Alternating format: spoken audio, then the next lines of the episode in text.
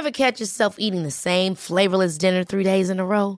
Dreaming of something better? Well, HelloFresh is your guilt-free dream come true, baby. It's me, Kiki Palmer. Let's wake up those taste buds with hot, juicy pecan-crusted chicken or garlic butter shrimp scampi. Mm. Hello Fresh. Stop dreaming of all the delicious possibilities and dig in at HelloFresh.com. Let's get this dinner party started.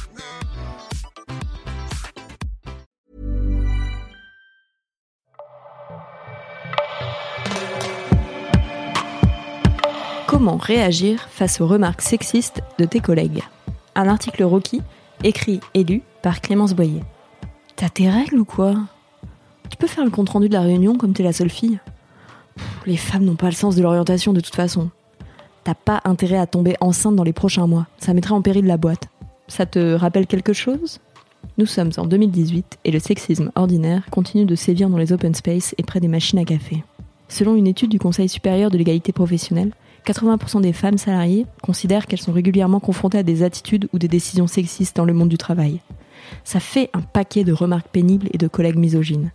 Pourtant, le sexisme ordinaire est complètement illégal. Le Code du travail condamne en effet tout agissement lié au sexe d'une personne ayant pour objet ou pour effet de porter atteinte à sa dignité ou de créer un environnement intimidant, hostile, dégradant, humiliant ou offensant. C'est inscrit dans son article L 1142 2 1 mon nouveau chiffre porte-bonheur. L'auteur de tels agissements peut être sanctionné disciplinairement, avertissement, blâme, voire licenciement. Je trouve ça important de le répéter, même si j'ai bien conscience qu'entre la théorie et la pratique, il y a tout un monde. Pas sûr qu'on ait envie de passer sa vie dans le bureau des ressources humaines pour réclamer des sanctions, ni qu'on puisse distribuer des exemplaires de l'article L114221 à tous ses collègues sexistes. Même si ça pourrait être une idée. Alors, comment réagir concrètement à ces micro-agressions du quotidien? Avant de faire un plan d'attaque, je conseille de dresser un constat des forces en présence. Pardon pour cette métaphore guerrière, mais on ne mettra pas fin au patriarcat avec des chamallows. D'où viennent les réflexions? À quelle fréquence? Qui les fait? Est-ce qu'ils ou elles sont susceptibles d'écouter mes arguments et d'apprendre? Ou pas? Comment réagissent les autres collègues? Est-ce que j'ai des alliés autour de moi si je réplique? Et moi d'ailleurs Avec quelle option suis-je la plus à l'aise? Ne rien dire, mais potentiellement accumuler de la frustration, ou risquer de créer un conflit? Une fois que tu es au clair avec toi-même et la situation, tu peux piocher des idées pour réagir parmi les témoignages des requis que j'ai recueillis. Premier conseil, réagir avec fermeté et dès que possible. Face à une remarque ou un comportement qui te mette mal à l'aise, tu peux tout simplement le dire, sans t'excuser ni faire preuve d'agressivité, en restant solide sur tes appuis et factuel. Comme Florence, qui est commerciale dans une PME. Mon patron a eu quelques remarques déplacées à l'occasion, même face à d'autres personnes. Pour ma part, je l'ai fermement rembarré à chaque fois, et il n'a jamais insisté. Il sait désormais qu'il ne sera pas gagnant à ce petit jeu-là. J'ai aussi demandé à Mathilde Groasil, directrice du conseil chez Social Builder, une start-up sociale qui construit la mixité et l'égalité femmes-hommes dans les métiers du numérique, de me donner quelques conseils. Il est peut-être plus facile de réagir suite à une remarque ou un comportement sexiste qu'après des mois de telles remarques ou tel comportement. Le conseil numéro 2, c'est de manier l'humour. Si tu y arrives, et si c'est ta cam, l'humour peut être un bon moyen de faire passer le message en douceur. C'est ce qu'a appris à faire Marion, qui bosse dans l'industrie automobile. Lorsque quelque chose me choque ou me déplaît, je le dis. J'essaie toujours de faire ça avec humour, pour que ça passe mieux. Mais je le dis. Si on n'a pas la répartie idoine, on peut tout simplement éclater d'un grand rire forcé ou ironique, pour bien souligner l'absurdité des propos de son interlocuteur. Ou alors on peut adopter la méthode toujours plus de Manon, qui bosse dans la musique. Quand un mec dit des trucs du genre euh, Oh, elle, je lui repeindrais bien la façade. je réponds carrément avec un grand sourire enthousiaste. Oh, un artiste Ça ne marche que s'il n'y a pas la moindre once de mépris dans ma voix, mon regard, ma posture.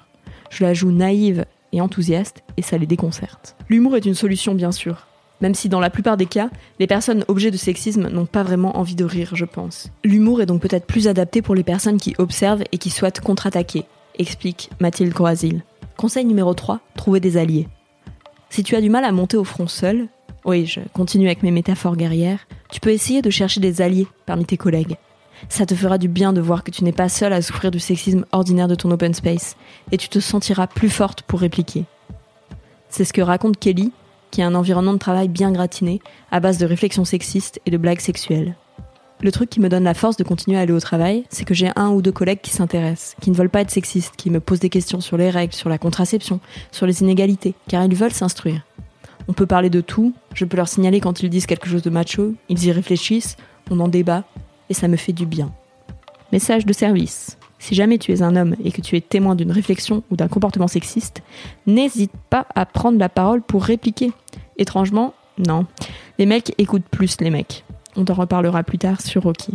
Conseil numéro 4, jouer la naïve et faire répéter. Personnellement, c'est ma tactique préférée quand je n'ai pas beaucoup d'énergie. Je fais ma poker face et je fais semblant de ne pas comprendre en invitant la personne à développer son idée pour lui permettre de se rendre compte du caractère inapproprié de ses propos. Par exemple, je demande naïvement à Jean-Mi de m'expliquer ce qui est drôle dans sa blague Retourne dans la cuisine, femme, ou un truc euh, du genre. Et ça fonctionne aussi pour les blagues racistes. On peut également décliner ça pour les blagues graveleuses, chuchotées dans l'open space, en disant très fort J'ai pas entendu ce que t'as dit, tu peux répéter? C'est aussi ce que fait Adeline, qui bosse dans l'industrie. Je ne laisse jamais place à la moindre ambiguïté, et je fais expliciter leurs propos aux messieurs indélicats. En général, ils sont gênés. Game over, comme dirait l'autre. Conseil numéro 5, faire dévier la conversation, ou la clore. Si on n'a pas envie d'aller au conflit, on peut aussi tout simplement faire dévier la conversation. Ça marche notamment lorsqu'on aborde des sujets d'actualité où on sent le terrain glissant et une forte probabilité que ses collègues lâchent des réflexions sexistes énervantes. N'hésite pas non plus à couper court à la conversation pour te préserver. Personnellement, j'ai fait ça la dernière fois que je me suis retrouvée coincée dans un dialogue de sourds. Pas Cherokee, je te rassure. C'était vraiment jouissif de dire très tranquillement je n'ai pas le temps ni l'envie de discuter avec vous de ces sujets que vous ne maîtrisez visiblement pas.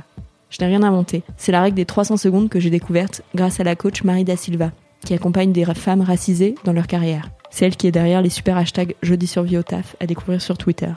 Elle conseille de ne pas consacrer plus de 300 secondes, c'est-à-dire 5 minutes, à gérer une micro-agression. Un collègue t'a fait une réflexion sexiste ou raciste, fais-lui remarquer, mais ne passe pas une demi-heure à lui expliquer pourquoi c'est sexiste ou raciste de dire ça. Conseil numéro 6. Passer par l'écrit.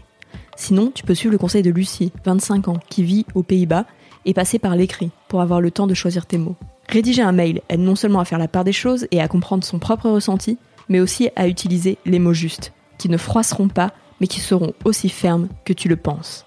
Et en plus, ces mails peuvent se révéler utiles à titre de preuve si la situation s'envenime et que tu ressens le besoin de faire remonter le problème aux ressources humaines. Conseil numéro 7, demander de l'aide. C'est mon dernier conseil. Si la situation est trop douloureuse et met en péril ton bien-être, il ne faut pas hésiter à aller chercher de l'aide, auprès des représentants du personnel ou des syndicats par exemple. Ensemble, vous pourrez ensuite aller voir les RH avec un plan d'attaque pour que les auteurs de sexisme soient sanctionnés. Et si vraiment la situation ne s'arrange pas, préserve-toi en cherchant un nouveau job. C'est injuste, on est d'accord, ce serait plutôt à tes collègues sexistes de partir, mais en attendant qu'on inverse le patriarcat, tu peux peut-être trouver un environnement de travail moins toxique. Je te le souhaite et je t'envoie plein de courage. Et si tu veux me donner tes astuces ou en découvrir des nouvelles, tu peux te rendre sur rookymag.com. Dans les commentaires sous cet article, on continue la discussion. À bientôt!